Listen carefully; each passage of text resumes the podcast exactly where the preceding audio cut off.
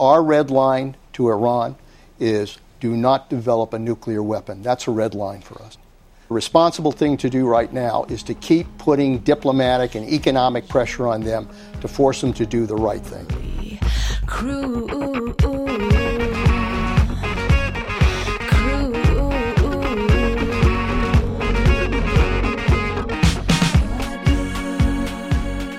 Hello and welcome to Planet Money. I'm Caitlin Kenney. And I'm Robert Smith. Today is Tuesday, January 17th, and that was Defense Secretary Leon Panetta, you heard at the top, talking about imposing economic sanctions against Iran.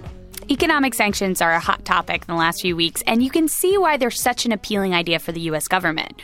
Rather than try to go to war to stop Iran's nuclear program, to risk American lives, the U.S. can block money from going into and out of the country. And that makes life miserable for Iran. And in theory, Iran's government will give up their nuclear ambitions.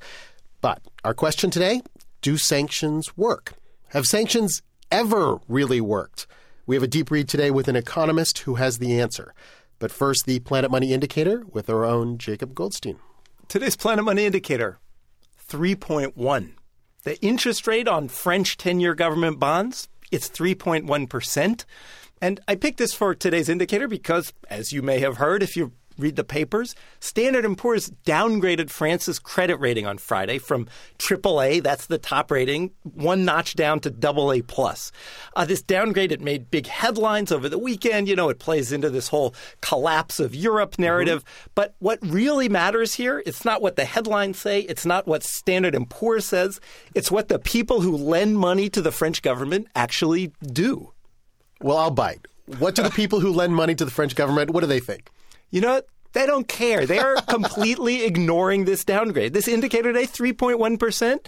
It's almost exactly the same as the interest rate was for France last week before the downgrade. This sounds like exactly what happened when S&P downgraded the US government debt last summer.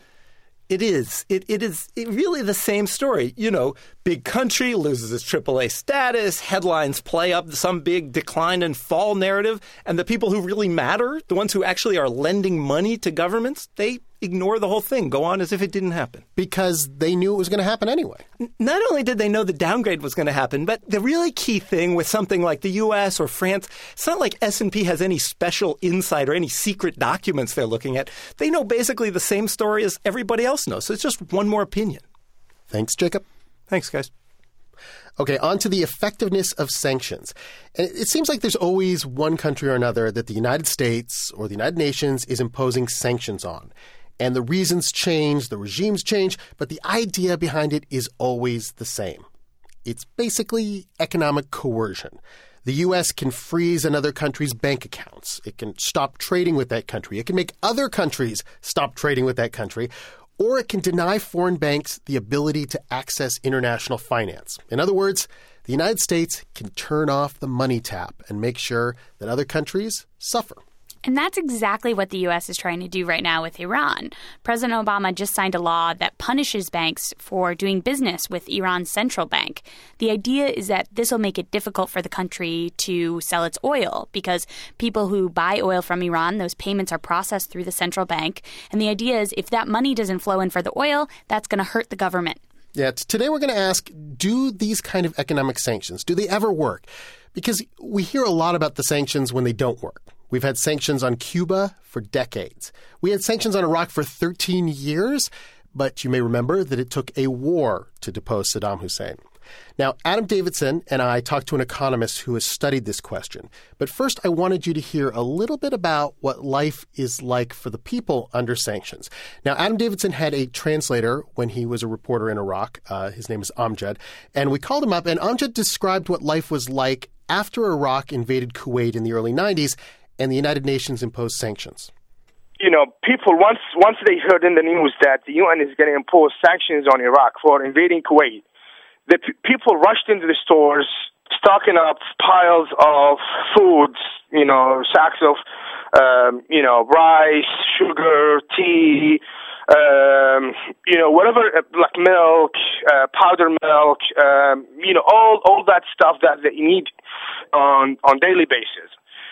So, and that causes, like we used to buy, uh, you know, like tw- uh, 50 kilos of rice for 10 dinars.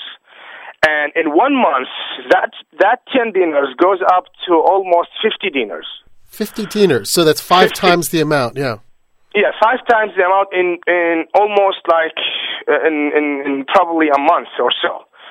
People had to sell their furniture, doing more than one work a day, uh, just to uh, manage to get enough money to buy just food. I mean, forget about the clothes, forget about the other things. So they, they, are just, you know, trying to have enough money to to uh, to get the food. Now, during this time when Amjad and everyone he knows is selling all the possessions in their home, Saddam Hussein, who the sanctions are supposed to punish, he was going around building new palaces. In fact, Amjad told us that he worked on one of the construction sites for the new palace at this time, and he talked about how the walls inside were covered in marble and that you had to use this really expensive type of glue to keep up the marble. So even though no one was supposed to be dealing with them, Saddam still had access to build these grand palaces full of marble. And this is the problem with sanctions that we always hear about. If a dictator who has plenty of money and plenty of power and plenty of resources doesn't care about the sanctions, if that dictator can get around the sanctions, if it hurts the citizens of a country and not the government, then why impose sanctions at all? So Adam Davidson and I called up an economist, Gary Hufbauer. He works at the Peterson Institute and he, in fact, wrote a book called Economic Sanctions Reconsidered. Hufbauer is also an expert because he used to work for the U.S. Treasury way back in the Carter administration. In fact, he worked there during the hostage crisis with Iran and was part of the original discussion about imposing sanctions on Iran back then. I was there at the very first inception of the sanctions episode. So, can you tell us about what, what were the discussions around sanctions? What what how how did it go from wow they've kidnapped a bunch of Americans and become sort of a rogue state to sanctions? Was that just the obvious? Well, I, I, guess it seemed to be the obvious. Remember at that time that Iran had a lot of money uh, in Western banks, U.S. banks, but also British banks, some French banks, and so forth. So it was relatively easy for the U.S. to grab the money. By that I mean freeze it. And here you had this new revolutionary group coming into power in Tehran and of course they wanted all the money they could get. So they had a reason to uh, to talk. They didn't talk very much with the Carter administration, but they did later talk uh, with the Reagan administration, and we worked out this whole, I should say, the government worked out this whole Hague process, and um, you could say that was a relatively successful episode in this long-running uh, set of problems with Iran. So wait, did was I mean that sounds almost I mean blackmail might not be the right way to put it, but we've got your money, you've got our people. You don't get your money until we get our people. Like it, it almost sounds like a mob kind of. Oh, oh, oh, absolutely. I mean, it was. I mean, you're you're holding our people, and we're going to hold your money, and um, we're going to work out this fairly complicated legal process. Does it always come down to two sets of people in a room? One set going, "No, we have a military. We should go in and take them out." Another set saying, "No, no, no, no, no. We can we can do this through sanctions. We can do this through money." Is that the fundamental debate that happens in something like this? well, you're you're close, uh, but not spot on. I mean, if you go way back in history to Woodrow Wilson, who was a big champion of, of sanctions, his view, and a view that prevailed in that era, was that sanctions were an alternative to war. You could sanction a country and it would shape up, and uh, that idea was proven wrong when the League of Nations sanctioned Italy over its invasion of what is now known as Ethiopia, then known as Abyssinia. Just quickly describe that. What what were the sanctions there, and and why did it fail? Well, the League of Nations, which the United States did not belong to, remember, because uh, the Senate didn't approve our joining the League of Nations, decided that Italian uh, adventurism in Africa, in Ethiopia, was, uh, you know, pretty awful and put on sanctions. This was Britain and France principally, but the Netherlands as well, and a few other countries. And the U.S. kind of adhered to this in a loose sort of way uh, to get Mussolini to withdraw from Ethiopia. And Mussolini gave a stirring speech. I can't recall the exact words, but he says basically, to sanctions of an economic character, we will reply with our our military strength and our uh, national uh, fortitude. And he ignored the sanctions. And Italy did not withdraw from Ethiopia. Well, that was a, a sad episode in the history of, of economic sanctions. And not a ringing endorsement of the idea that sanctions are an alternative to war. Absolutely. Now, Hufbauer and his co authors at the Peterson Institute looked at more than 200 episodes of economic sanctions, starting with World War I. And he found that a lot of the success of sanctions depended on what exactly you're trying to accomplish. It's one thing to get a country to release some political prisoners or perhaps improve human rights in general. But a lot of these sanctions have much bigger goals, like overturning the government, getting rid of a dictator. Adam and I asked Hufbauer exactly how successful have those kind of sanctions been? In about 30% of the cases up to the year 2000, regime change worked. In other words, the leaders left or were overthrown. Now, I've just looked at uh, a tabulation, which is not in this book, that we've done of cases since the year 2000, say the last decade or so. And actually, that, that figure holds up pretty well. We're still getting a pretty good percentage of cases. This actually surprises me because when I think of the sort of most obvious sanctions out there against Cuba or uh, against Iraq leading yes. up to the war there, Libya I, until we yeah, decided to lift them. I think of all these like massive failures. What which ones are you referring to? Like, what's the most famous example of a success? yeah, well, I'm, I'm glad I'm, I'm glad you put it that way because the success cases are often the obscure ones, which um, you know probably very few people have have heard of. And and I want well, they went on me. Uh, Guinea in in Africa, there was a captain, Captain Camara, uh, who ran a military junta back in 2005, and the European Union said, you know, this is too much. Uh, we want to return back to a democratic society in this country, and the European Union gives a fair amount of money, given the size of the country, to you know to, to sustain it in terms of uh, various kinds of development projects. And indeed, in 2010, Captain Camara went into exile. Um, this was after there was an assassination attempt on him, so there are other problems he had. But uh, he did leave. He went into exile, and uh, there was an election of sorts, and you know, democratic government restored. Now, who has heard of Guinea? I, I do think only about two percent of Americans could place Guinea on the African map. Uh, and this is the many. big example of success of sanctions. And that is a, that's very characteristic of success. Small. I'd almost guarantee two percent is generous. Okay. And, and, then if you throw in which one's Guinea and which one's Guinea-Bissau. So, oh well, that's yeah. We're up to the uh, people who win quiz shows, but but that's very characteristic. Uh, Panama, you could mention that. Aristide, remember Aristide in Haiti? Uh, we actually kind of put him into power under the Clinton administration, but he turned out to be a little bit on the corrupt side and authoritarian and so forth. And under the Bush administration, uh, together with the Europeans, we dislodged him from power. And Wait, can I stop you on Haiti? Because um, I, I, have to say, it, it's upsetting to hear that talked about as a success. I mean, I guess it's a success in the sense that um, was leadership we didn't want, and we put sanctions, and, and then that leadership left. Um, but uh, I spent a lot of the last two years in Haiti covering the uh, efforts at economic development, and there was sort of this miraculous thing happening in the in the late '80s and early '90s, which um, which was the very early stages of industrialization, the the early stages of a middle class emerging. Uh, you know, Haiti famously has a very tiny elite which captures much of the wealth of the of the nation, and then a massive population that that shares very very little.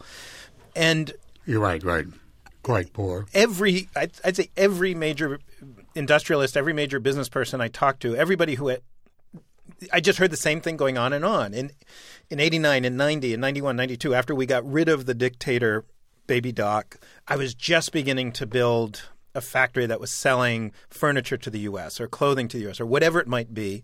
And then the sanctions came and it killed everything.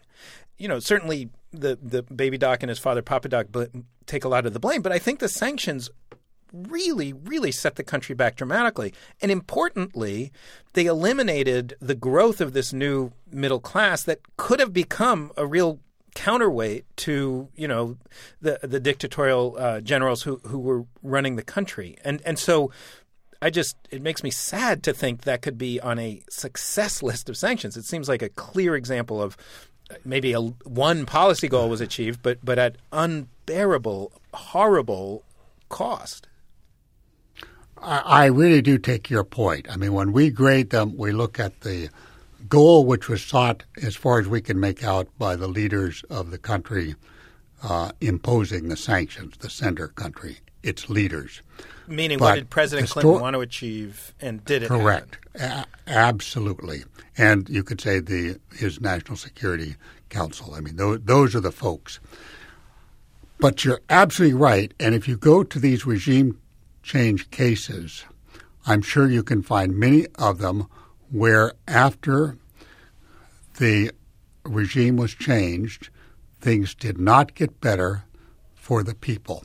And um, so, and this is something I think the U.S. government hopefully considers more carefully now than it might have uh, back in, in that era. Maybe not, and it's very hard to predict. even though you say that 30% uh, of sanctions were successful, it worries me what these 30% are. These are, are small, poor countries that the you know the United States, the largest economy in the world, bears down upon. And it seems like that once you get beyond a certain size, it becomes too difficult to do these sanctions. Is that right? Oh, absolutely. And and we go into that size uh, sort of thing, but I think the, the big exceptions are countries which are not necessarily giant countries, but where there's an extremely strong authoritarian leader, uh, very good secret police from the standpoint of maintaining the leadership, which has some command of some resources, maybe it's just the people, and is able to withstand. And those cases are the headline cases that everyone knows. So let me tick off a few of them. Cuba, I mentioned. You've mentioned North Korea.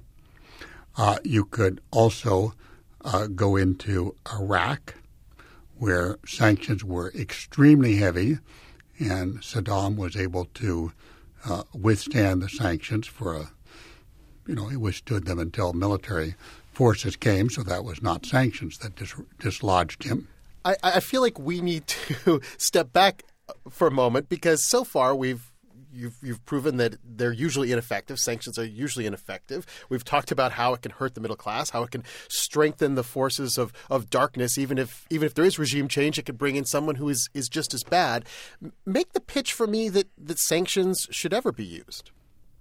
Well, I, I guess I would say that if you've got a, a 30% success rate, that's our statistic, For tiny, poor uh, countries, yeah.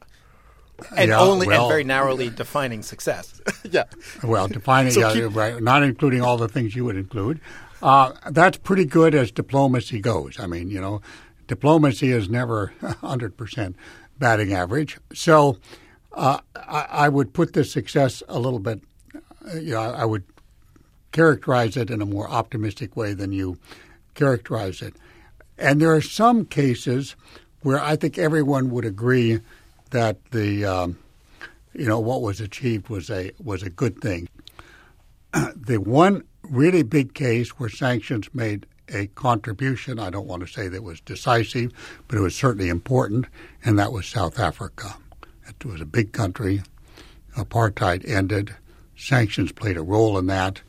The internal politics in South Africa played a larger role. So I've tried to name a few cases where sanctions uh, would, I think, in a broader uh, characterization of success, would be characterized as successful.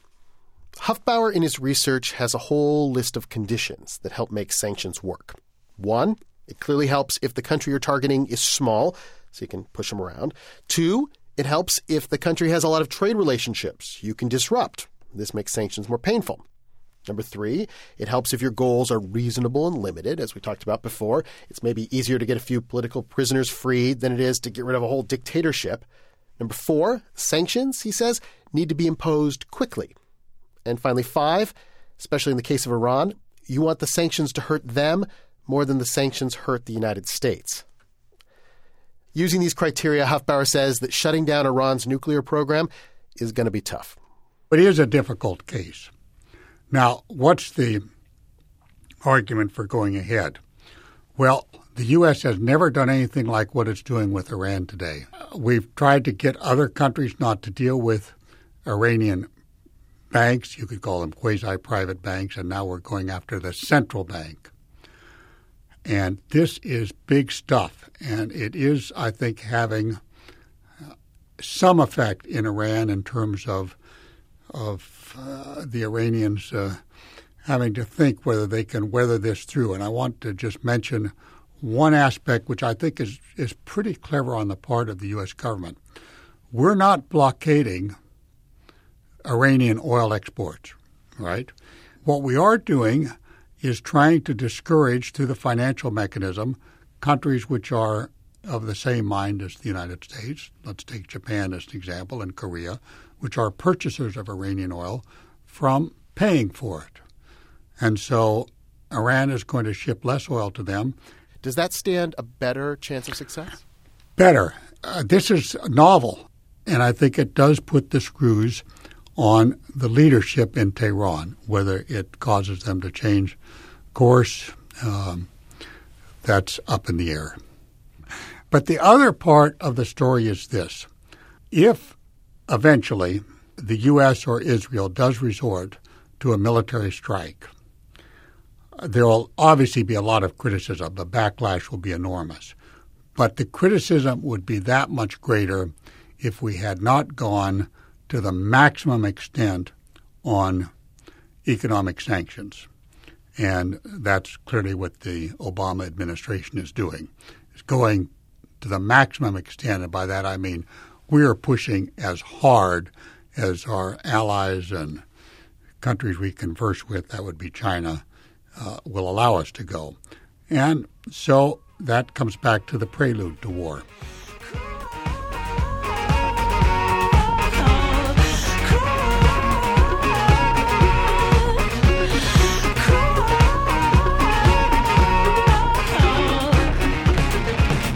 As always, we'd like to hear what you think. Email us at planetmoney at npr.org, or you can reach us on Facebook and Twitter. I'm Robert Smith. Thanks for listening.